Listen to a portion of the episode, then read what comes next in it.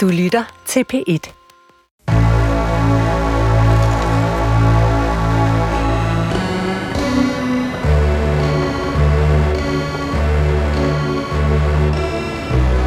Du har ringet til Hemmeligheder på P1. Tak for din hemmelighed. Vi lover at passe godt på den. Min hemmelighed er, at jeg vil ønske, at jeg var bedre til at holde på mine egne hemmeligheder. Velkommen til Hemmeligheder. Mit navn er Sanne Sigal Benoyal, og jeg har netop afspillet den første hemmelighed fra den telefonsvar, I altid kan ringe til. Alt I skal gøre er at ringe på 28 54 4000, og så kan jeres hemmelighed blive vores hemmelighed. I kan også skrive os øh, en besked, og så kan vi gøre jeres skrift til lyd. I ringer ind, og I skriver ind, og nogle af jer er faktisk meget unge. Nogle af jer er så unge, at I har forældre, der bestemmer over jeres ungdom. Men bare så I ved det, I har altså også ytringsfrihed. Og selvfølgelig vurderer vi altid, hvilken slags historie I har, og hvordan ytringsfriheden skal gøre sig gældende. Men bare så I ved det, jer unge mennesker, smukke unge mennesker, så er hemmeligheder altså også jeres ventil. Så ring altid. Vi lytter. Og øh, i dag til at øh, snakke om hemmeligheder, har jeg inviteret radiovært Jakob E. Hinchely. Velkommen til programmet. Tak skal du have. Jeg gad jo egentlig bare godt vide, hvor meget hemmeligheder fylder i dit liv, inden vi går i gang. Jamen, jeg har faktisk tænkt over det hele dagen, og så har jeg også tænkt over, at jeg gerne vil sige noget klogt omkring hemmeligheder, og så er jeg egentlig bare kommet frem til noget så banalt som, jeg er faktisk ikke rigtig klar over, hvor mange gange jeg lyver i løbet af ikke bare et helt liv, men en dag. Du ved, hvor man ikke sådan lige fortæller øh, de mest øh, æggende detaljer ved en, en kedelig hverdag, men også bare sådan for at få sig selv til at fremstå federe.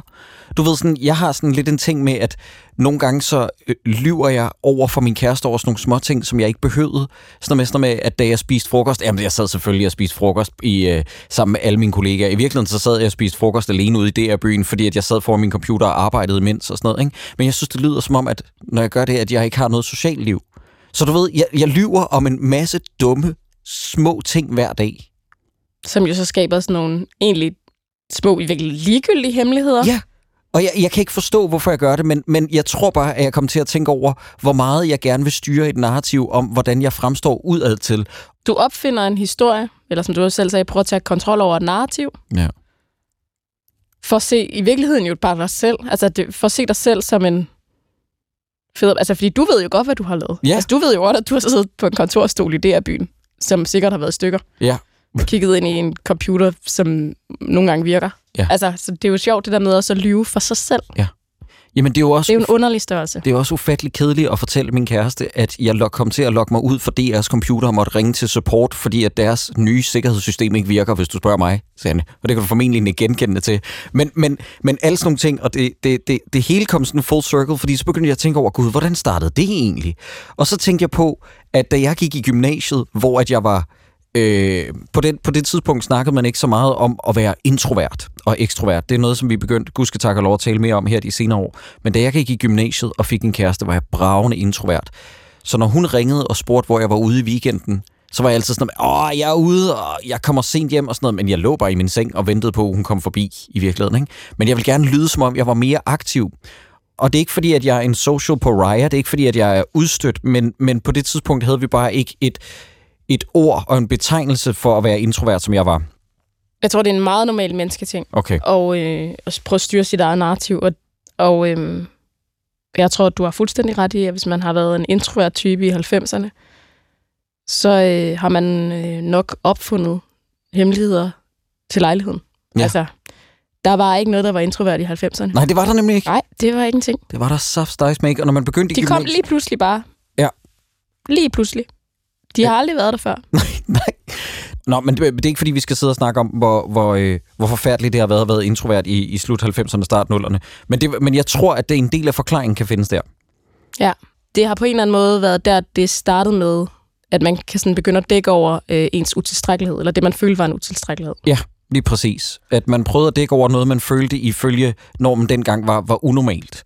At man ikke socialiseret. Og det var også en pres, jeg følte lige for gymnasiet første dag, der du skal i byen onsdag, torsdag, fredag, lørdag aften. For det er lille fredag, og ja, det er lille lille fredag, og det er... Det er lille tirsdag, og jeg var sådan, hold da op, der er meget småt herude, var. Ja. Ja. Jeg tror, at på den note, så tager vi øh, den første hemmelighed, øh, hvor vi så har lytteren øh, igennem. Hej. Min hemmelighed er, at hver gang jeg er på vej hjem fra byen, eller fra en fest, eller egentlig hver gang jeg har været fuld, så græder jeg. Jeg hulker, soder, græder mit hjerte ud. Jeg ved aldrig rigtigt, hvad det er, eller hvorfor. Men det er det, der kommer ud. Og det er det eneste tidspunkt, jeg egentlig giver mig selv lov til at græde. Jeg cykler hjem fra byen nu, efter egentlig har grædt. Der er altid nogle faktorer, der ligesom spiller ind, men jeg kan aldrig helt sætte fingeren på, hvorfor jeg græder så meget. Jeg blev stoppet flere gange på cyklen, fordi det lyder så voldsomt. Jeg skal altså lige tage mig sammen nu, efter at have grædt, fordi min mor hun ligger og sover i lejligheden. Og det sker hver gang, jeg har været bare en lille smule fuld. På en måde er det egentlig meget befriende at have det her rum, og samtidig så tænker jeg også over, hvorfor det ikke bare giver mig selv lov til at græde på andre tidspunkter. Eller hvorfor jeg ikke har adgang til den gråd normalt. Jeg tror, at mange kan genkende det her. Det var min hemmelighed. Hej. Velkommen til programmet. Hej, tak. Nu er det egentlig ikke, fordi jeg behøver sådan, øh, hvad kan man sige, poetisere over din hemmelighed, men den er faktisk ret fin. Oh, tak. Du er meget god med ord. Altså, det, det er meget fint, det der med, at jeg forestiller mig, at du er kommet hjem i den her lejlighed, og du siger, at du skal... Altså, din mor ligger og sover. Mm, ja. Og så er der sådan helt... Jeg forestiller mig, hvad man kan kalde sådan et aftermath. Altså sådan et... Øh, ja, et Mm. efterspil. ja. Kan du ja, huske, at det var, der ligesom satte den her gråd i gang, øh, da, du, da du ringede til os på vej hjem fra byen? Ja, jeg tror, at lige på det tidspunkt, altså det var selvfølgelig, øh, jeg gør også færdig for mig selv, jeg var selvfølgelig blevet lidt fuld der. øhm, og var ligesom, så det er jo ligesom også en, en faktor, der spiller ind, øhm, at det tit er det, der trigger det. Øhm, men jeg tror, jeg var kommet fra en fest, som jeg ligesom faktisk havde glædet mig rigtig meget til. Øhm, og, øhm, og så havde jeg den følelse, som nogle gange rammer mig, hvor jeg ligesom svæver op over mig selv, eller sådan får sådan lidt meta-blik for det hele. Og, sådan, øhm, og jeg egentlig følte mig ret ensom i det hele, og var nødt til bare at smutte. Og så kom det ligesom øh, på vejen hjem, som det næsten altid gør. Ja, hvis jeg bare skal hjem til mig selv. Det, altså, jeg har altid været ekstremt fascineret af ja, det der med, hvornår man græder. Øh, Jeg kan huske, jeg så øh, Fight Club på et tidspunkt, og den der følelse af, at nogen mødes et sted og sådan slås Mm. som sådan et, som en ventil. Øhm, og så har jeg altid været meget optaget, sådan historisk set, hvad jeg vil sige, de der grædekoner, som man altså havde engang, altså som ligesom kom og græd øhm, Mm. til begravelser, eller sådan, at når du... Forestillingen om, at du kan sætte dig ind til nogens begravelse, du ikke kender, og så bare græde. ja. Mm, For bare at få det ud. Så er det bare nogen, man har valgt, fordi de er ekstremt eks- empatiske, eller er det noget, man kan træne sig selv i at græde på kommando på den måde? Jamen, det ved, det ved jeg faktisk ikke, men jeg, men jeg tror lidt ligesom her, at du ved, du ved, at når du... Altså, opskriften kan være, at du går i byen, du har drukket lidt, øh, du føler den der ensomhedsfølelse, og det ved, man kan trigge en gråd. Mm. Så tror jeg også, at nogen kan lytte til noget bestemt musik, eller Ja. se en bestemt film, eller sådan... Så jeg tænker, det er ikke nødvendigvis, tror jeg, noget, man kan træne sig til. Det ved jeg ikke. Det kan godt være spændende, så d- ring ind. Men den der følelse af, at vi ved, at der er noget, der kan trigge, så vi kan øh, ventilere os selv, som jo egentlig er at regulere sig selv på en fin måde, selvom du også stiller det spørgsmål, som er virkelig fint. Hvorfor kan jeg ikke lade mig selv græde på andre tidspunkter? mm, ja. Jeg skal bare lige være sikker på, at jeg forstår det fuldstændig. Så det her, det er dit space, hvor du græder i, øh, i løbet af en uge, for eksempel. Du, du bliver ikke sønderligt påvirket af et eller andet stykke musik, eller som Sanne også siger, film, eller det ene og det andet. Det er det her, hvor du græder sådan ægte. Er faktisk ret interessant. Jeg har faktisk ikke tænkt over på den måde, men øh, jeg tror, ja, det er helt sikkert det rum. øhm, hvor jeg græder. Altså, jeg græder ellers ikke sådan i løbet af ugen, som du siger. Øhm, jeg elskede også det der med, at din målestok var i løbet af ugen. Altså, det græder du meget i løbet af ugen, Jacob. Ja. Altså ikke fordi, jeg synes, det ville være underligt. Jeg ville ønske, at jeg græd i løbet af ugen. Jamen, jeg, jeg, er jo bare, jeg er jo bare så ekstremt påvirket af kunst, at, at jeg kan græde, når jeg hører øh, øh, musik. Og du ved, jeg, jeg kan sætte den seneste Spider-Man-film på, hvornår det skulle være. Og der er fire steder, hvor jeg græder under den film hver gang. Og, øh, så, så, så det, men, det, men det skal ikke handle om det. Undskyld, jeg, jeg tilbage til dig. Nej, men det er, altså, jeg har det faktisk på samme måde. Jeg har jo også den ligesom trigger, jeg ved, det er at have været i byen, have været til fest, have været fuld. Men det er også, altså for det meste sætter jeg også et godt melankolsk stykke musik på. Altså nu når jeg tænker over det på vej hjem og cykler der gennem København, og har det måske også lidt, altså nu hvor jeg tænker over det, så romantiserer jeg det måske også lidt, eller sådan for at kunne give mig selv det rum, eller sådan, Øhm, så, så det er helt klart, altså sådan, jo, musik rører mig også enormt meget, øh, og det, det bruger jeg så også aktivt og fremprovokere, det tror jeg. Øhm, Hvad er det for ja. en, altså fordi, jeg tror, vi alle sammen kan forholde os til det der med, at det er helt vildt rart lige at få grædt af. Altså, hvad er det for en forløsning, du synes, du oplever, når du, når du græder, lad os sige, på cyklen med et eller andet musik, du, du har sat på med vilje? Altså, det her stykke musik skal jeg lytte til på min cykel igennem København. Mm. Oh, jamen, det er et godt spørgsmål. Jeg tror, det er alle de, øhm, hvad hedder det, alle de følelser, som ligesom ligger under overfladen, for nu igen at bruge den med i løbet af ugen. Øhm, og som bare ikke er særlig belejlige at føle altid. øhm, Hvad kunne det være? Tror, ligesom, øhm, jamen, altså helt sådan konkret, så er jeg lige blevet øh, student her til sommer, og har jo så haft rig mulighed for det her med at feste og få den forløsning efter. Øhm, men jeg tror, at altså, der er en hel masse følelser forbundet med det for mig. Øhm, og en stor, altså det er en stor livsomvæltning, og der er sådan en stor frygt i mig for at blive ensom egentlig, øhm, og for hvad det er, jeg nu skal. Øhm, og jeg tror, at det er nogle af de ting, der i hvert fald går og fylder meget til hverdag, men som jeg ligesom ikke... Ja, måske det er en af de ting, jeg ikke lige lader mig selv føle altid. nu siger du selv det her, men er det den der, du ved, følelse af, at du ikke rigtig ved, hvor du er på vej hen, eller er det fordi, at du har været i, i byen med, med meget socialt liv, og er på vej væk fra det sociale liv, og det er det, der, der er sådan lidt en blues-følelse, eller hvad, hvad, ved du, hvad det er? Oh, det er et godt spørgsmål. Jeg skal lige tænke over, om jeg ved, hvad det er. Altså, jeg, øh, jeg tror måske... Jo, der er jo noget over det der med, at det så... Øh,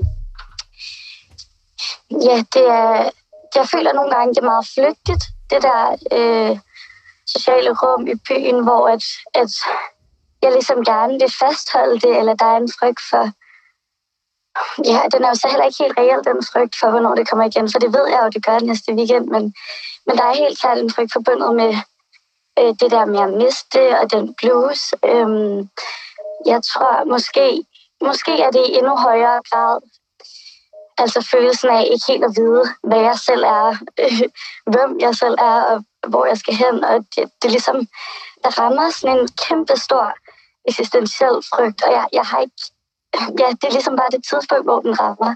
Jeg har måske ikke helt ord for lige præcis, hvorfor.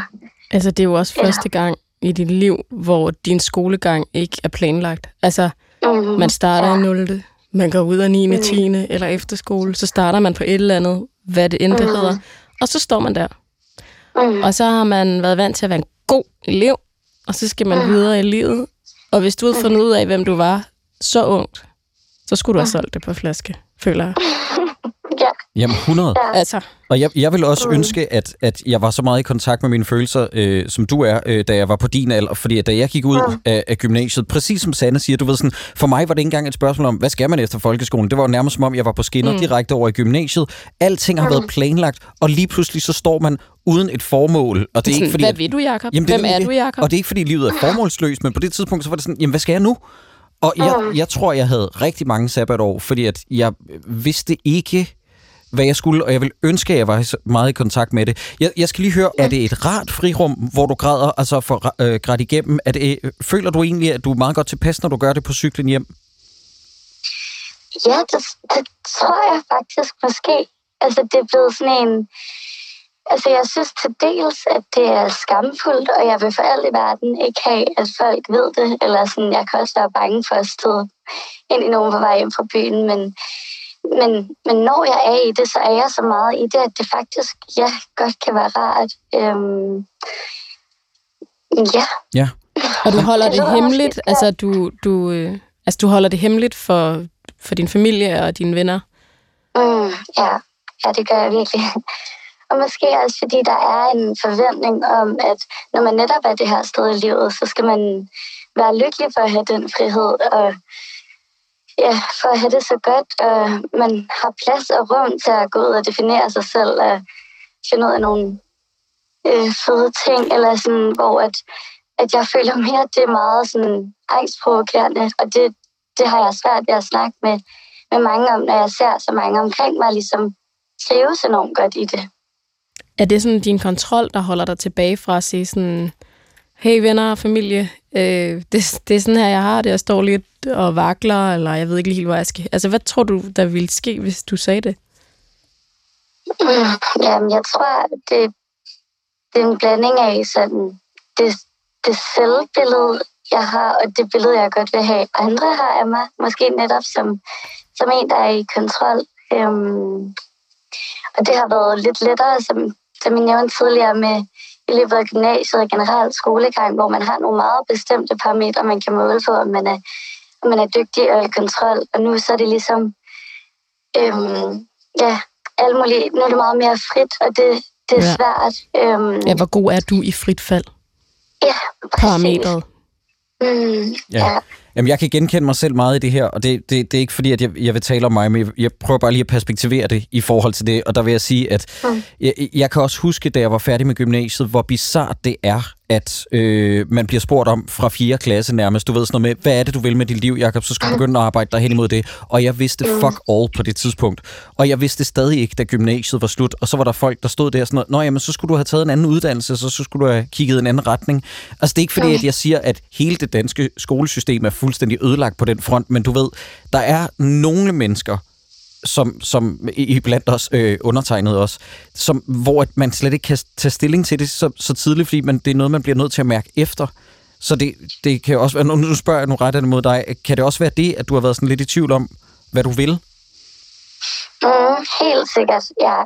Og måske også fordi det, jeg vil, har været så meget overskygget af, hvad jeg føler, at andre ser som, som godt og vigtigt, og, og også bare sådan fedt, og altså sådan, ja, fra alle, alle parametre ud, eller sådan alle, ja, ja, jeg tror, Må jeg spørge om en ting? Har du været god i skolen? Ja. Du lyder som en, der har været rigtig god til at gå i skole.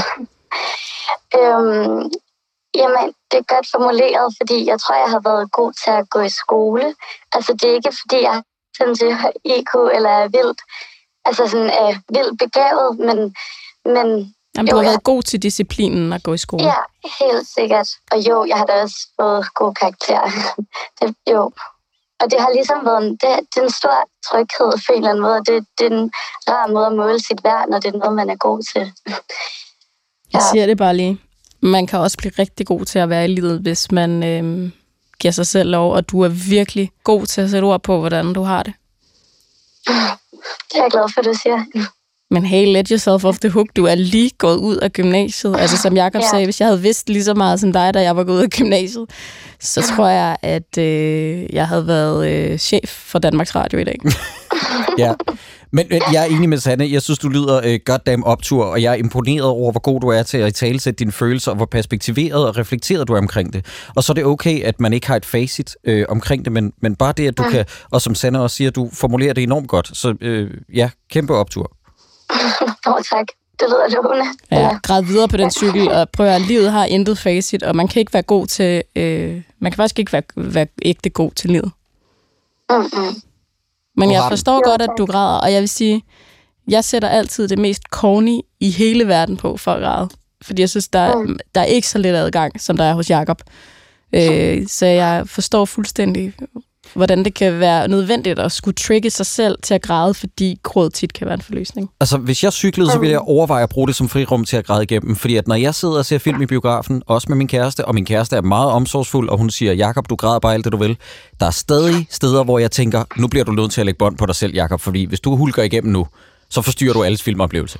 Så, så jeg vil overveje at tage det der til mig. Det, jeg synes, det lyder som et faktisk om, om noget et godt sted at gøre det. Ja, gennem natten. Ja. Der var luften er sådan helt tynd. Ja. ja. Mm, hermed råd givet videre. tak fordi, at du ringede. jo, tak selv tak. Ja. Jeg har en øh, hemmelighed mere, som lyder sådan her. Jeg hader, når mine venner låner mit tøj. Og jeg kan ikke få mig selv til at sige nej, fordi jeg føler mig mega egoistisk. Men føler, at min ejerskabsfornemmelse bliver krænket, og jeg synes, det er vildt grænseoverskridende, når de har mit tøj på. Og jeg tror også, det er, fordi jeg synes, at mit tøj er meget flottere end deres. Og jeg føler, at de stjæler en del af min identitet, når de har det på. Og så er jeg bange for, at de ødelægger det. Men jeg tror mest af alt det, er, fordi jeg har et virkelig personligt forhold til mit tøj. Og jeg føler, det er mega uoriginalt at tage mine ting på. Og det overskrider virkelig en grænse for mig. Det er en hemmelighed, vi aldrig har haft i programmet før, føler jeg. Det er jo ret svært at sige. Fordi hvis man siger det der til sine venner, så fremstår man øh, smålig. Øh, selvom det er, jo, øh, det er jo et udtryk for så meget mere. Ja. Altså, det er jo ikke bare, at du låner mit tøj, jeg er bange for, at det går i stykker. Det, det er følelsen af at blive kopieret. Ja. Øh, forstjålet noget af, en, af ens identitet. Men du kan faktisk ikke sige det her på en, altså en rigtig fed måde til dine venner. Så jeg kan godt forstå, jeg kan godt forstå hvorfor det er blevet en hemmelighed. Jeg kan også, det, den er meget, meget svær. Ja, uden man fremstår snærpet eller fedtet eller det ene og det andet. Jeg, jeg synes, det her det er vildt interessant, fordi det her det er et, en hemmelighed, som jeg aldrig ville have troet, at, at jeg skulle høre. Og jeg kan sagtens se et problem. Og det er slet ikke fordi, at der skal være plads til alle slags hemmeligheder. Men du ved sådan, jeg kan slet ikke forestille mig et, et, et rum, hvor at, mindre at der var en af mine venner, der havde sovet hos mig, så kan jeg slet ikke se, hvad det er for en rum, hvor man bare udlåner tøj på kryds og tværs. Det, det vidste jeg slet ikke var en ting, det her. Men jeg er jo også jeg er, jo, jeg er jo efterhånden snart 40, så det, så det er sjældent, at du ved, sådan, jeg bolder mig rundt og, og holder natterand og sleepovers med mine venner og låner tøj ud. Jeg, jeg synes bare, det er vildt interessant, at det her det kan være en ting. Og jeg, må, må jeg sige noget? Og jeg tror, at det, som personen her kan overveje, det er, Nå, men det er selvfølgelig også det, du siger, Sanne, fordi at man, kan, man kan nærmest ikke gøre det her uden at fremstå fedtet eller som en strile. Nej, for prøv, prøv at sige, hvad det er, du vil sige. Du har, du har øhm, Peter øh, på sleepover, og nu vil du gerne fortælle ham, at det, at Peter på den måde måske bare tager noget tøj på, men kopierer dig. Hvordan vil du sige det? Ja, men se... Peter, jeg er træt af det her. Jeg vil sige, Peter, jeg, jeg, jeg, jeg, jeg føler, at du skal huske dit eget tøj, tøj også på sleepovers. Men, men du ved, fordi at jeg føler, det er to forskellige ting, vi snakker om. Fordi at en sleepover, der er det jo nødvendigt faktisk nogle gange, at man lige låner et par sokker eller underhyler ud, hvis nu Peter han har sovet der. Ikke? Men du ved, det her, det fornemmer jeg mere af sådan noget med, når vennerne lige er forbi, at de lige låner en sweater og en trøje, fordi at de tror, at de så også ser fed, øh, øh, cool ud i det, i det outfit. Men, men min pointe er mere, jeg tror, og det her, det er noget, som jeg er blevet rost for igennem nogle af mine bekendte, men det er sat mig også noget, jeg er blevet kritiseret for online. Og det er, at jeg er enormt god til at sætte grænser. Jeg elsker at sætte grænser, og det er noget at gøre med min, øh, med min opvækst, det er, at jeg finder mig ikke i særlig mange ting. Det er, jeg siger sådan, det der, det, det vil jeg faktisk ikke have. Og der er nogen, der tolker det som at være enormt ømskinnet og kunstneragtig og alt muligt. Men jeg har det bare sådan, nej, jeg er meget in touch med mine grænser. Og jo flere jeg har lært at kende, jo mere finder jeg ud af, at den danske ånd er meget sådan mere pleaseragtig. Så med, ja, ja, ryk til min grænse, det er fint nok. Og jeg kan huske, at jeg, jeg lagde et... Nu snakker jeg meget, er det okay? Fuldstændig. Okay. Jeg lagde et billede op. Det er bare for at komme med et eksempel. Jeg lagde et billede op på min Instagram, hvor jeg står der, ser fuldstændig almindelig ud i min sorte t-shirt. Øh, det, er sådan, det er bare et, endnu et billede af mig, ikke? Og så var der en, der skrev et eller andet omkring, men kommenterede noget på min krop. Og så skrev jeg sådan, hej, øh, jeg vil synes, det var rigtig fedt, hvis vi sådan, for jeg synes ikke, det er så fedt, det der med, at vi bruger Instagram til at kommentere på hinandens kroppe, medmindre man har bedt om det, så det vil jeg egentlig helst undsige mig. Og personen lyttede faktisk og skrev, det kan jeg godt, nej, det er en joke. Personen skrev, øh, sad much, hvor det bare sådan, altså, dude, jeg stiller en helt almindelig, fuldstændig, hvad der burde være en forståelig grænse. Det er ikke engang, fordi jeg er nar omkring det. Sådan noget med, at jeg siger, hey, dit svin, prøv lige at respektere min grænse. Jeg skal bare sådan, jeg vil egentlig helst undsige mig det her. Og det er bare for at sige, det er enormt nemt for mig at sige, men det er bare for at sige, at jeg tror egentlig, at der vil være mange, der kunne være gladere mennesker, hvis de lærte at sætte grænser. Og hvis de mennesker, man sætter grænser over for, reagerer på den der måde ved at sige, sart much, er du ikke lidt ømskinnet? Er det så egentlig nogen, der er værd at samle på i en omgangskreds? Nu ved jeg godt, nu blev det meget voldsomt. Nej, men det er jo fordi, det, det er helt vildt svært, hvis man ikke er god til at sætte grænser. Ja. Og sætte grænser. Ja. Jeg tror også, at mange kunne blive... Øh, det kunne være et lettere liv, hvis man kunne lære at gøre det. Det tror jeg, du har fuldstændig ret i. Ja. Her, der, bare for at break it down, altså med den her hemmelighed. Der er en, der går meget op i sit tøj. Mm-hmm. Det er, jeg tror også, nogen, de tager bare tøj på om morgenen. Nogen går bare hen til et klædeskab, til tøj på, kommer hjem til den her person, tænker, gud, fedt klædeskab. Gud, du har sat tøj sammen på en måde, jeg slet ikke havde tænkt på. Det er fedt. Det kunne jeg også godt tænke mig. Det kan der være på spil. Ja. Der kan også være mere på spil. Altså, der kan jo være det på spil, at det er ikke bare, gud, du har sat noget fedt tøj sammen, men sådan, følelsen af måske også sådan lidt, jeg vil gerne være dig. Hvis mm. jeg tager det her på, så kommer jeg tættere på det, du er, som er fedt, som jeg gerne vil være, og kopiere. Mm. Så det er jo sådan, de der dynamikker imellem venner, Mm. som kan være øh, som kan være enormt svære, og jeg, jeg, nu ved jeg det jo ikke, men ja, det lyder meget ungt. Altså, øh, de dynamikker bliver ofte erstattet af nogle andre dynamikker, når man får børn og hus, så er det mere sådan nogle, måske sådan, så kan det blive meget konkurrence. Altså, jeg har to børn, men også en hund og en campingvogn. Men her der er det jo, det er tit de ting i en dynamik, når man er et ungt menneske, det, det kan faktisk godt bare være tøj. Ja. Altså, fordi tøj også er en identitetsmarkør. Mm-hmm. Så bare for at sige, hvis man sidder derude og tænker, "Øh, det er jo bare tøj, så tror jeg, at sådan en tøjdynamik i ven, altså, nu siger jeg venindskaber. Det kan være kønsstereotypt af mig, Mm-hmm. men du kunne ikke genkende det. Jeg kan godt genkende det. Nej, hvor altså, interessant. Ja. Følelsen af, at øhm, vi vil jo alle sammen gerne være unikke, når vi går ned. Af, hvad end det hedder, når Brogade eller Store Torv, eller hvor man bor. Ja. Vi vil alle sammen gerne se unikke ud. Det er fedt. Vi ender altid med at se ens ud, ikke? Hvis man har en følelse af, sådan, jeg har faktisk noget noget unikt kørende, jeg har et fedt klædeskab. Og bum, så kommer Palle, Polle og Rut, ikke? Ind, tager alt ens tøj, og går ud på gaden, ikke? og så ser vi alle sammen. Altså, jeg mener bare, hvis det er en stor del af ens identitet, så er det mega irriterende. Det Men det dækker nok også over, at man føler enten, at man fremstår selv. Altså, fordi tit så kan man tænke, imitation er jo også den største altså, smier, ikke? Jo. Det er jo fedt, når man har taget noget på, at folk så kommer i der mandag, for så er det da fungeret. Denne her person føler, der går noget fra den her person ved, at nogen kopierer. Så der er man nok lige nødt til, hvad er det, der er på spil her? Altså, hvad, hvad er det, det trigger i mig? For ellers så kunne man jo sige, at der går ikke noget af nogen, hvis man tænker, jamen det er en hyldest til dig, Ja. at jeg nu også går med tørklæde om hovedet, eller har kobberstøvler på, eller hvad det nu er. Ikke? Altså normalt ville det måske være en hyldest, men der er et eller andet her, der bliver trigget, som er meget spændende. Der er to ting, jeg vil sige med det. For det første, du har fuldstændig ret, at det er kønsstereotypt af os at sige, at, øh, at det er en kvindeting. Og min undskyldning kan faktisk være, at det kan lige så vel være en mande, øh, alt muligt andet ting. Jeg tror bare, grunden til, at der aldrig er nogen, der har taget noget fra mit klædeskab, det er, fordi jeg har så ufatteligt grimt tøj. Det er Ja. den ene ting. Jeg føler, må jeg sige noget til det? Ja. Jeg vil ikke gøre mig til dommer over din stil, men jeg føler, at du har sådan en stil, der går in and out of fashion. Så den er sådan steady, og den kan være nogle gange on-trend, nogle gange off-trend. Ja.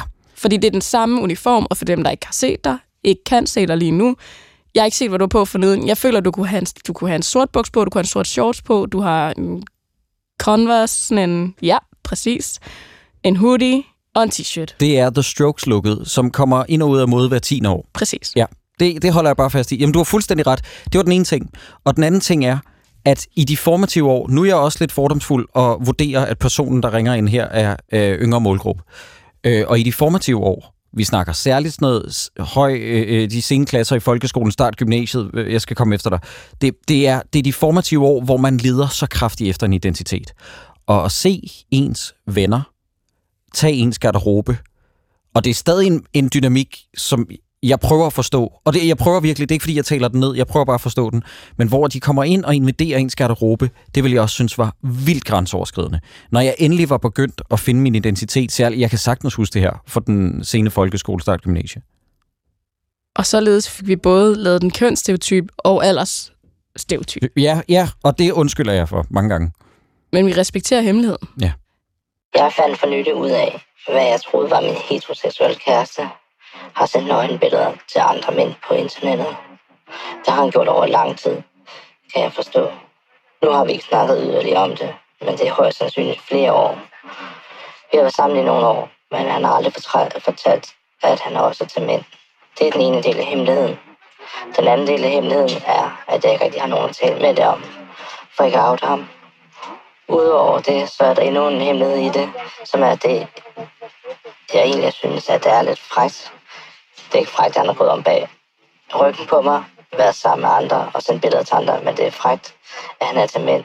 I og med, at jeg også selv er ret åben seksuelt og tænder på begge køn, så synes jeg, at tanken om mig og ham sammen med en anden mand tæller mig lidt. Og jeg kan ikke lade være med at tænke på, hvilket spicy sexliv vi havde haft, hvis han havde været ærlig omkring det. Så det er mine hemmeligheder om mig og mit forhold. Velkommen til programmet. Tak skal du have. Altså, det er jo, jamen, det er jo, altså, vi har jo selvfølgelig tusind spørgsmål, men det er jo vildt interessant at finde ud af, hvor starter den her hemmelighed egentlig? Altså, Ja. hvordan fandt du det her? Altså, hvordan fandt du ud af det her? Jeg fandt ud af det, øhm, sådan, altså det har været egentlig et par måneder undervejs, men jeg fandt sådan rigtig ud af det for øh, et par uger siden, øhm, ved at øh, kigge i min kærestes telefon. Ja. Og se, der starter, at der starter de fleste gode hemmeligheder jo faktisk, Ja. ikke? Derud, Det, det har man jo hørt før. ja. Og derudfra tror jeg også, den der sætning kommer, den der, hvis du søger, så finder du. ja. Øhm, det lyder som om, det siger du også selv, at du er egentlig ret åben. Altså som, som person, ved du, hvorfor han har holdt det hemmeligt? Jeg ved det ikke øh, endnu. Øh, vi har ikke snakket det hele igennem endnu. Øh, det har været sådan meget korte snakke, og, og noget han egentlig ikke sådan, øh, kan jeg mærke, bryder sig særlig meget at snakke om. Øh, men jeg kan forestille mig, at han øh, har holdt det hemmeligt, egentlig ikke sådan udelukkende for ikke at gøre mig ked af det, men mere fordi, at, øh, at det handler om, at han også er til mænd. Fordi at jeg tror, vi lever i en, i en verden, hvor det stadig er nemmere at være øh, biseksuel kvinde end, mm. end biseksuel mand. Det, tror jeg faktisk godt, der kan være noget om. Tror du også, det er derfor, Ja. han ikke har fortalt det, altså fortalt det i starten?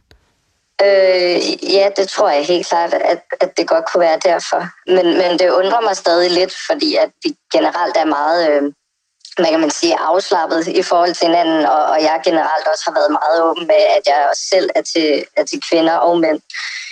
Det er også derfor, hemmeligheden vokser, ikke? Altså fordi, havde, havde du nu ikke været så åben, og han, han ville vide, at det kommer som altså, et granatchok, en atombombe, det vil hun ikke kunne leve med. Altså hele Ja. den der følelse. Men, men det er egentlig meget interessant, som du siger, at han ikke... At ville du ønske, han havde sagt det? Ja, altså en ting er, at jeg ville ønske, at han havde været ærlig øh, noget før med det her med, at det der med at gå bag om ryggen på mig. Øh, det er jo en ting, men, men generelt vil jeg have ønsket, at han sådan i starten af vores forhold havde sagt, at jeg er også til mænd. Øh, ligesom at jeg hurtigt har givet udtryk for, at øh, jeg også er til kvinder. Jeg er overhovedet ikke ekspert på det her område, så jeg sidder bare og prøver at lytte. Det, det som jeg kan mærke, øh, jeg vil give dig ret i, øh, person, der ringer ind, det er det her med, at jeg føler lidt, og jeg mener, jeg læste noget omkring det her med i en, øh, en statistik for noget tid siden, så, og du må endelig korrekte mig, hvis jeg tager fejl, men der er godt gang i en udviskning omkring biseksuelle, og der er meget, meget lidt repræsentation omkring biseksuelle. Og det er, det, det er på mange måder lidt ærgerligt, at personer ikke har nogen at spejle sig i med repræsentation. Så en som din kæreste for eksempel kunne være øh, øh, lægge kortene på bordet fra start af. Og du ved sådan, og jeg føler også hver gang, jeg kan huske, og det her det er et underligt eksempel, men jeg kommer bare i tanker om, jeg bliver næsten sådan vred ved tanken, jeg husker på et tidspunkt, at der var nogen i Masse Monopolet, der havde skrevet ind om, at øh, de havde fundet ud af, at deres kæreste, lidt ligesom øh, dit eksempel, øh, at deres kæreste også var til mænd. Og så sidder dem, der var i monopolet den dag, og siger, jamen så er det jo fordi, han er homoseksuel, som i, at biseksualitet overhovedet ikke er en seksualitet. Ja. Og jeg blev så provokeret, Fordi jeg synes, der er den der udviskning i gang, og jeg tror, jeg, jeg hjælper dig overhovedet ikke. Jeg taler dig bare lidt efter munden for at sige, at jeg tror, det er det, som din kæreste har savnet en eller anden en støtte, fordi at han har formentlig, og det her det er bare mig, der er grasping for straws, han har formentlig netop ikke haft noget at læne sig op af, så han kunne komme frem med det her fra start af, fordi der ikke er den repræsentation med biseksuelle mænd. Mm. Det tror jeg sagtens, der kunne være noget om. Det kan også være, at han måske ikke selv øh, sådan tænker, at, at det har været seriøst, fordi at det har været med mænd.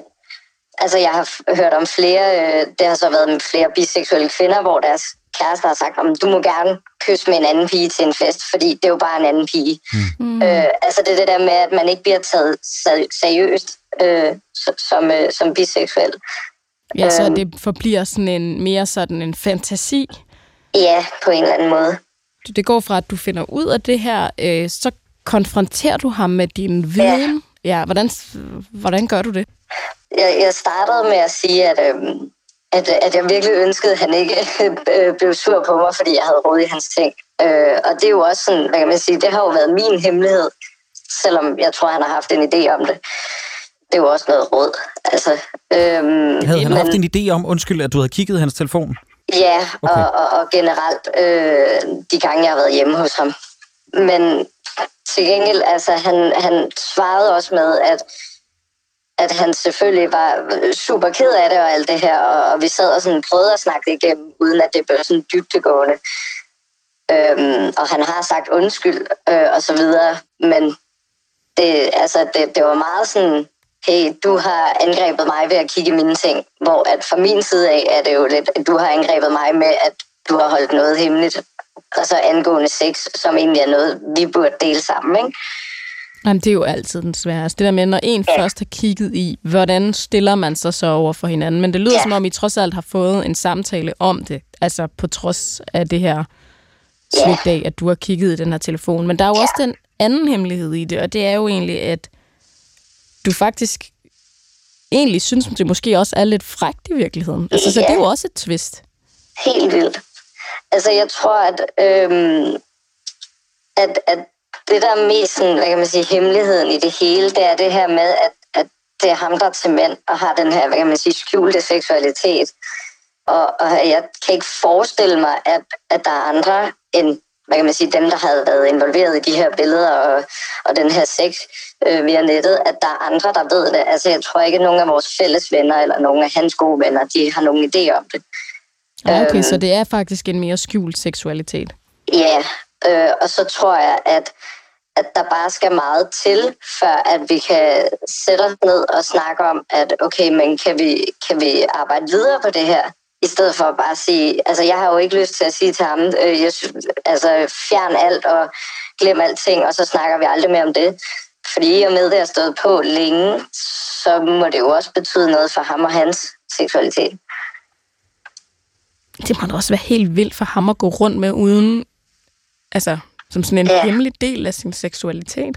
Ja, og, og en hemmelig del af, hvad kan man sige, vores liv sammen og, og, og sexliv på en eller anden måde. Hvordan har du det egentlig med, med svigtet omkring det? Altså betragter, har I snakket om det her med, hvordan du betragter det? Fordi alle parforhold er jo forskellige. Føler du, mm. at det her det er en form for utroskab, han har haft gang i? Øh, det føler jeg helt klart. Ja. Øhm, og det er også det, der er det svære ved den her.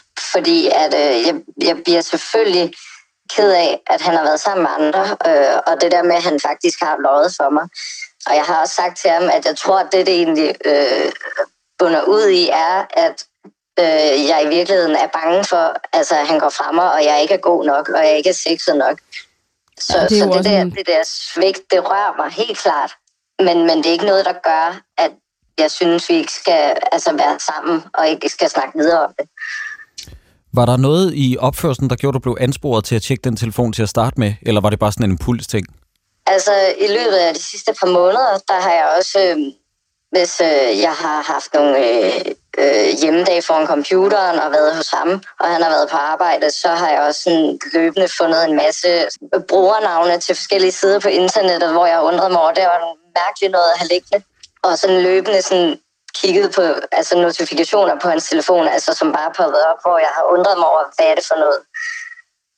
Og så lige, lige her, der var han så ikke til stede, imens øh, hans telefon lå der, og så tænkte jeg, nu, øh, nu gør jeg det altså bare, for nu er det fyldt lidt for meget. Nu spørger jeg om noget, som virkelig bare gør, at man kan tænke ud fra ens ja. intuition, og det er bare mig, der spørger. Har du, ja. har du haft en fornemmelse om, fordi det lyder ikke om, som, som om vedkommende har forsøgt at skjule det særlig meget. Har der, mm. Tror du, der har været en eller anden ting med, at han gerne vil outes, findes ud af? Ja og nej. Altså taget i betragtning af, hvor, hvor, hvor skuffet og, og sur han blev over, at jeg havde kigget hans telefon, så vil jeg ikke sige det. Altså så vil jeg sige, at han har forsøgt sådan virkelig at, at, at gemme det væk. Okay. Øh, også når jeg har spurgt ham om noget, og han så har svaret nej. Men alligevel så kan jeg ikke lade være med at undre Jeg mindes ikke, at der var en kode på hans telefon øh, den aften, hvor jeg kiggede på den, fordi at så ville jeg ikke have kunnet komme ind på den. Så et eller andet sted, der tror jeg, at han snart gerne vil have, at, at jeg skulle opdage det. Og det er også svært at spille med åbne kort over for sin ja. partner, hvis man ikke spiller helt med åbne kort over for sig selv. Ja, helt klart. Det forstår man godt. Altså ikke fordi, jeg synes faktisk, det er et ret stort svigt, når du beskriver det på den måde her måde. Det, det er det også. Øhm. Det kan jeg godt forstå, du synes. Ja.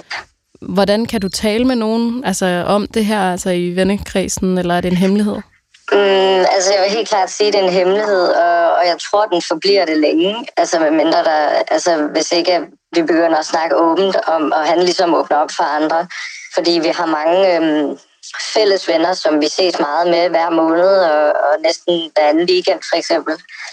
Og, og jeg tror bare, at altså, det vil... Øh, ikke fordi jeg ikke stoler på nogen, men det vil sprede sig øh, rimelig hurtigt, hvis jeg enten sagde, at han havde svigtet mig, eller jeg sagde, at han også var til mænd. Er I øhm. to forskellige steder i livet, hvad jeg vil sige, eller sådan, er der en aldersforskel her? Øh, der, er en, der er en større aldersforskel. Ja. Det går ligesom også ind og tvister den her hemmelighed ja. øh, rimelig meget. Det giver mening. Altså yes. fordi han er ældre end du er, og måske har ja. man et andet forhold til seksualitet ja, øh, på tværs af generationer. Ja, og det er også derfor, jeg tror, at øh, der ikke er nogen andre. Nogle af de venner, han har måske haft flere år, øh, som ved det. Fordi at, igen, det her med, det kan godt være, at vi lever i 2023, men der er altså mange, der har holdninger til øh, mænd, der er alt andet end heteroseksuelle. Øh, ja, det er der. Ja. Øh, vi tror, vi er nået langt, men så er vi heller ikke nået længere. Nej. Øh, jeg håber, at det var meget rart lige at sådan få lov til at sige det højt her. Det var det, bestemt. Øh, det er jeg rigtig glad for. Nå, men det er godt. Altså, fordi det kan jo være vildt svært, og som du siger, det her, det føles som om, at det kunne være en hemmelighed længe. Og så er det nok ja. meget godt lige at få, få lettet sit hjerte. Det er super lettende og rart. Tak, fordi vi måtte være dine ører. Øhm, tak, fordi jeg måtte være med. Vi skal faktisk øh, have en øh, hemmelighed mere. Er du klar på det? Ja. Hej. Min hemmelighed, den er egentlig lidt åndssvag, men den er, at jeg har udnævnt mig selv som øh, den bedste vandmelonsfinder i hele familien, vennekreds osv. Så Sådan at, altså, hvis der skal findes en vandmelon, så er det mig, der kommer med den, fordi jeg tager bare aldrig fejl. Men øh, i virkeligheden, så er det min lokale grøntsagsmand, der er genial. Og nu er han død. Og det lyder jo åndssvagt, men det var sgu meget fedt det der med, at jeg bare var den, der kunne ramme rigtigt hver gang. Og det er bare rygtet, at jeg kunne noget ekstraordinært. Jeg elskede dit ansigtsudtryk undervejs. Øh, det har skiftet lidt. Jamen, Fordi der det, er twistet. Jeg startede, jeg startede med et stort smil, og så får man lige pludselig en ordentlig lussing med, at vandmelonsmesteren er jo egentlig død. Det er jo en rutsjebane, det her. Jeg var, jeg var virkelig ikke forberedt på det. Hold da op. Jeg, jeg, jeg er så vild med det her program, fordi der er no way, at man kan forudse, Nej. hvor nogle af de her hemmeligheder er på vej hen. Nej. Og jeg har sagt det før i programmet, men det der med, at jeg tænker, Ej, nu, nu er der ikke flere hemmeligheder derude. Og så kommer der lige pludselig en, der smuler en papegøje ind igennem, du ved, Københavns Lufthavn. Ja, ja. Altså, en vandmelonskender ja. finder, altså den der følelse af, at du er den, der altid har den her med, og den fejler aldrig, og vi ved, hvordan det er med vandmelon. Skal de være tunge? Ja, det skal de. Skal de have den gule plet? Ja, det skal de, hvis de skal være søde. Skal de have striberne eller ikke striber? Altså sådan, det, skal de være ovale? Skal de være runde? Altså det er en videnskab, ligesom det er en videnskab at finde en god avocado. Og du kan tabe, og du kan vinde. Og der kan jeg godt forstå, at man kan blive sådan en selvudnævnt vandmelonsfinder. Fordi det er en jungle, de koster omkring 30-40 kroner. Det er forholdsvis dyrt, hvis man får en dårlig, fordi så kan man nærmest ikke spise den. Og jeg tror, jeg tror også, det er sådan... Det er jo altid rart at have en rolle. Øh, det, kan, det, kan, det tror jeg, alle kan lide.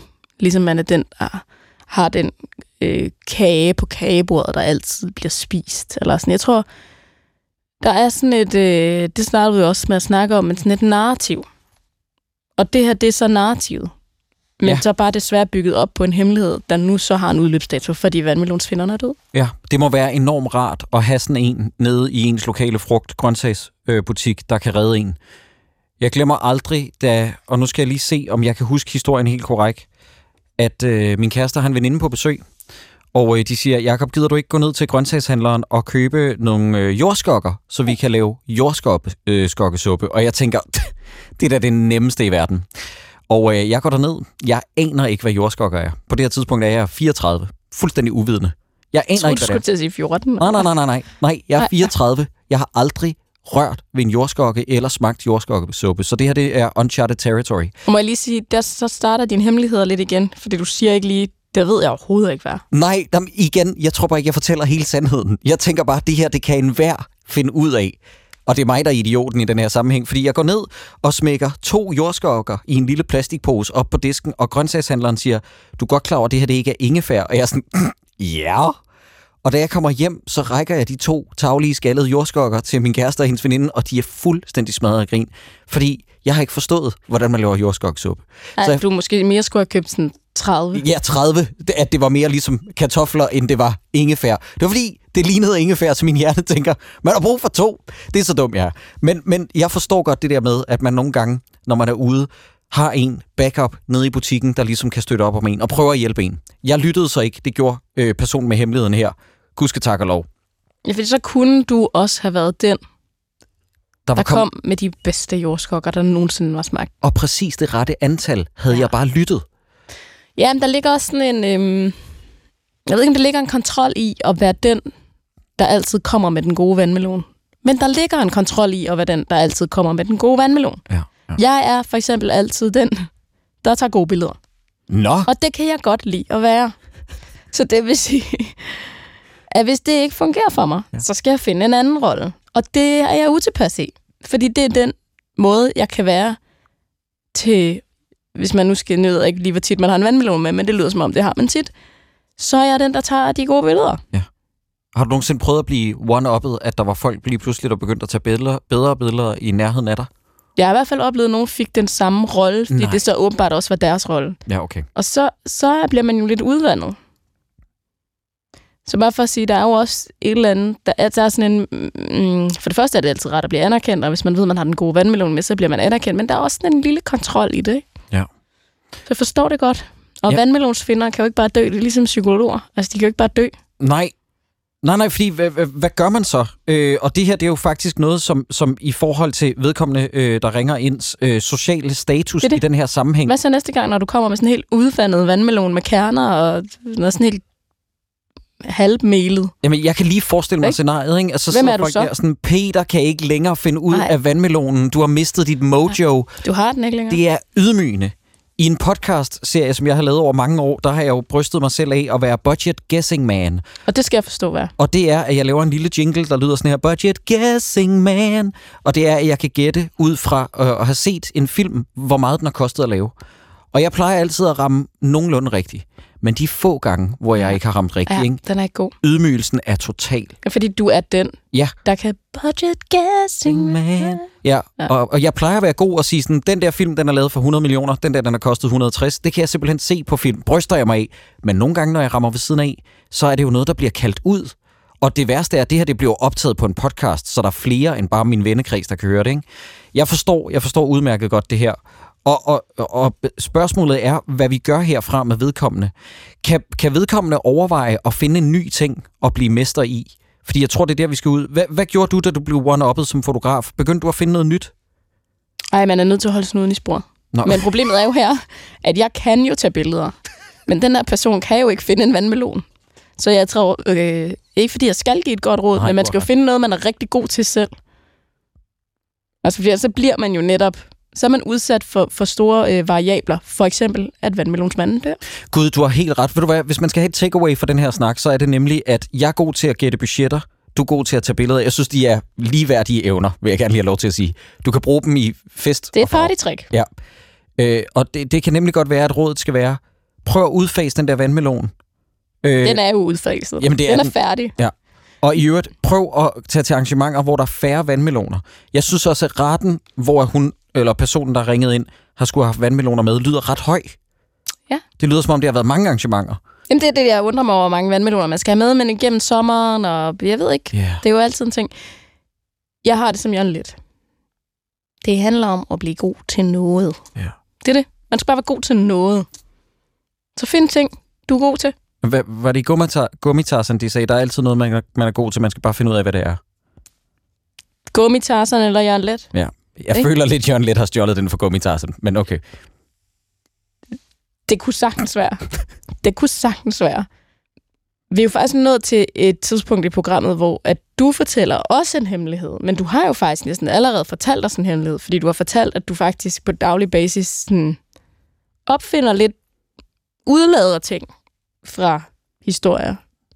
Finder lidt på nogle andre ting, for ligesom at skabe dit eget narrativ. Men har du også en anden hemmelighed, du gerne vil dele med os? Jeg lader som om, jeg ved, hvad rodfrugter er. Ja, jamen, ja, eller øh, jordskokker er det jo faktisk. Ja, jamen, det, det, øh, det er sådan noget, min kæreste ikke vidste indtil for nylig.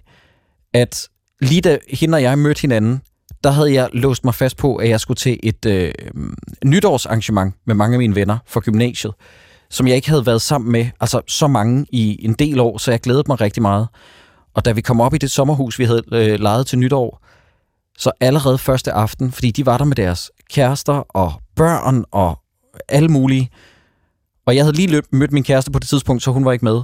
Og jeg kunne slet ikke være i det. Altså, så jeg gik ud på kæmpestort sommerhus, de havde lånt i øvrigt. Så jeg gik ind på et af de utallige badeværelser, der var. Og meget apropos vores første øh, øh, hemmelighedslytter, virkelig græd igennem, som jeg aldrig har grædt igennem før. Fordi jeg var så, undskyld jeg banner, pisse frustreret over, at nu var jeg i det forum, hvor jeg gerne ville være en nytårsaften med alle mine venner fra gymnasiet, og jeg kunne ikke holde ud at være der. Øh, så jeg tog hjem og fejrede nytår med min kæreste, som jeg lige havde mødt på det tidspunkt. Vi havde ikke kendt hinanden særlig længe. Øh, og, og det var, det var virkelig der, og det har så været i 2018, at jeg sådan rigtig fik... Og jeg har aldrig fortalt det her til mine venner. Jeg har aldrig fortalt, at grunden til, at jeg tog hjem for den nytårsaften op i det sommerhus i Gæsser, eller hvor det var, at det, var- det var simpelthen ikke fordi, at jeg havde mødt hende her, den nye. Det var det selvfølgelig også. Men, men det, var, det var simpelthen fordi, at jeg, jeg kunne ikke holde ud at være der. Med alle de mennesker på så, på så lille et areal. Det var for overvældende for mig. Hvad sagde du til dem dengang, da du Jeg sagde, sådan, pakkede dine ting? jeg sagde drenge, jeg er simpelthen blevet forelsket. Jeg bliver nødt til at go see about a woman. Nej, jeg kan ikke huske, hvad jeg sagde. Et eller andet åndssvagt filmcitat, garanteret.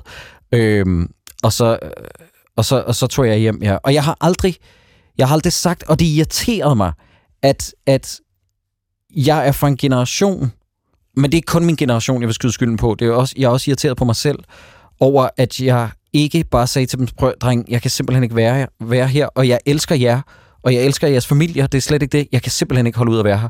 Fordi jeg er bange for, at jeg vil formulere det som en krukket idiot, der siger sådan, undskyld, jeg kan simpelthen ikke holde jer ud. Øh, det var jeg simpelthen for konfliktsky og for bange for omkring. Og jeg ved godt, det er fuldstændig modstridende med, hvad jeg har siddet og prædiket om med grænser, og jeg ved ikke hvad. Synes du, der er kommet et andet rum for at sige det? Ja, det, det føler jeg. Jeg føler også godt, at jeg kunne have fortalt dem nu. Men det var også noget, som jeg synes var helt anderledes. Gud forbyde det i 2018, det er altså ikke længe siden, at jeg ikke ville kunne fortælle mine venner, at jeg havde stået og grædt snot ude på et badeværelse. Øh, og jeg er lykkelig for, at det langsomt er ved at blive vendt. Øh, at der er flere mænd også, der kan græde på åben skærm. Jeg kan også godt blive omvendt, men det er ikke, fordi vi skal tage den store snak nu. Jeg kan også godt blive lidt irriteret over, at hver gang mænd så græder, så skal der gøres et sag ud af det. Du ved, med, med hele seneste sæson med Bachelorette, Øh, Med de følelser. Ja, med de følelser mænd, med sådan, hver gang der var en, en, en af mændene, der bare var sådan en antydning af, drenge, det har været virkelig, så kom mænd og mænd græder med Tobias Rahim, og der var sådan strygerne, og jeg blev, jeg blev fuldstændig vanvittig af det. Det er sådan, lad der være med at gøre en sag ud af det hver gang, fordi så gør vi det jo netop til noget fremmedartet, hvis du forstår, hvad jeg mener. Øh, så det kan jeg godt blive lidt provokeret over. Øh, men ja, det, det, det tror jeg faktisk aldrig, jeg har fortalt, eller det ved jeg, det har jeg aldrig fortalt dem, øh, og det har de aldrig vidst, at jeg gik ud på badeværelset og græd øh, og tog hjem på grund af det. Hvad tror du egentlig, de vil sige? Lad os sige, de lyttede til det her. Hvad tror du så, de ville sige? Jeg tror, de ville sige, "Mm, det er da lidt ærgerligt over, at du ikke sagde. Øh, altså, jeg er ret sikker på, Fordi de ville godt forstå det, eller de, vil, de kender dig, eller... ja, Altså, jeg tror også, at hvis jeg fik en snak med dem om, hvor introvert jeg egentlig er, vil de også kunne forstå mange af årsagerne til, at jeg ikke var særlig socialt gearet øh, med dem i gymnasiet.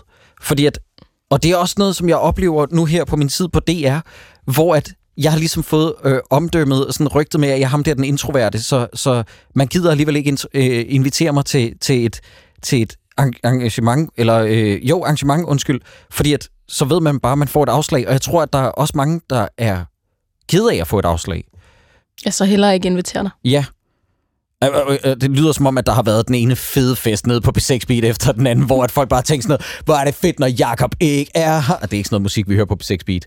Men, men jeg, jeg tror bare, der var på et tidspunkt, hvor jeg fandt ud af et arrangement, øh, hvor jeg spurgte sådan, hey, hvor det var sådan, jamen Jakob, du kommer jo aldrig. Og det, det, det, det er det værste, man kan gøre mod en introvert. Det er at sige, jamen du kommer jo aldrig. Det er det, vi dealer med. Så inviter for helvede. ja. Det er Nå, følelsen af, gerne vil være inviteret, og så gerne ikke vil komme, ja. men gerne vil være inviteret. Ja. Øh, tak for lige at slå et slag for alle de introverte. Jamen selv tak. Øh, og tak jer, fordi du delte din hemmelighed, og øh, tak fordi du var med til at lytte til alle lytternes hemmeligheder? Jamen selv tak. Jeg, jeg vil ikke sige, at det har været spændende, fordi det lyder så, så ulækkert, men det har virkelig været øjenåbne og virkelig interessant. Og tak, fordi I altid lytter med derude.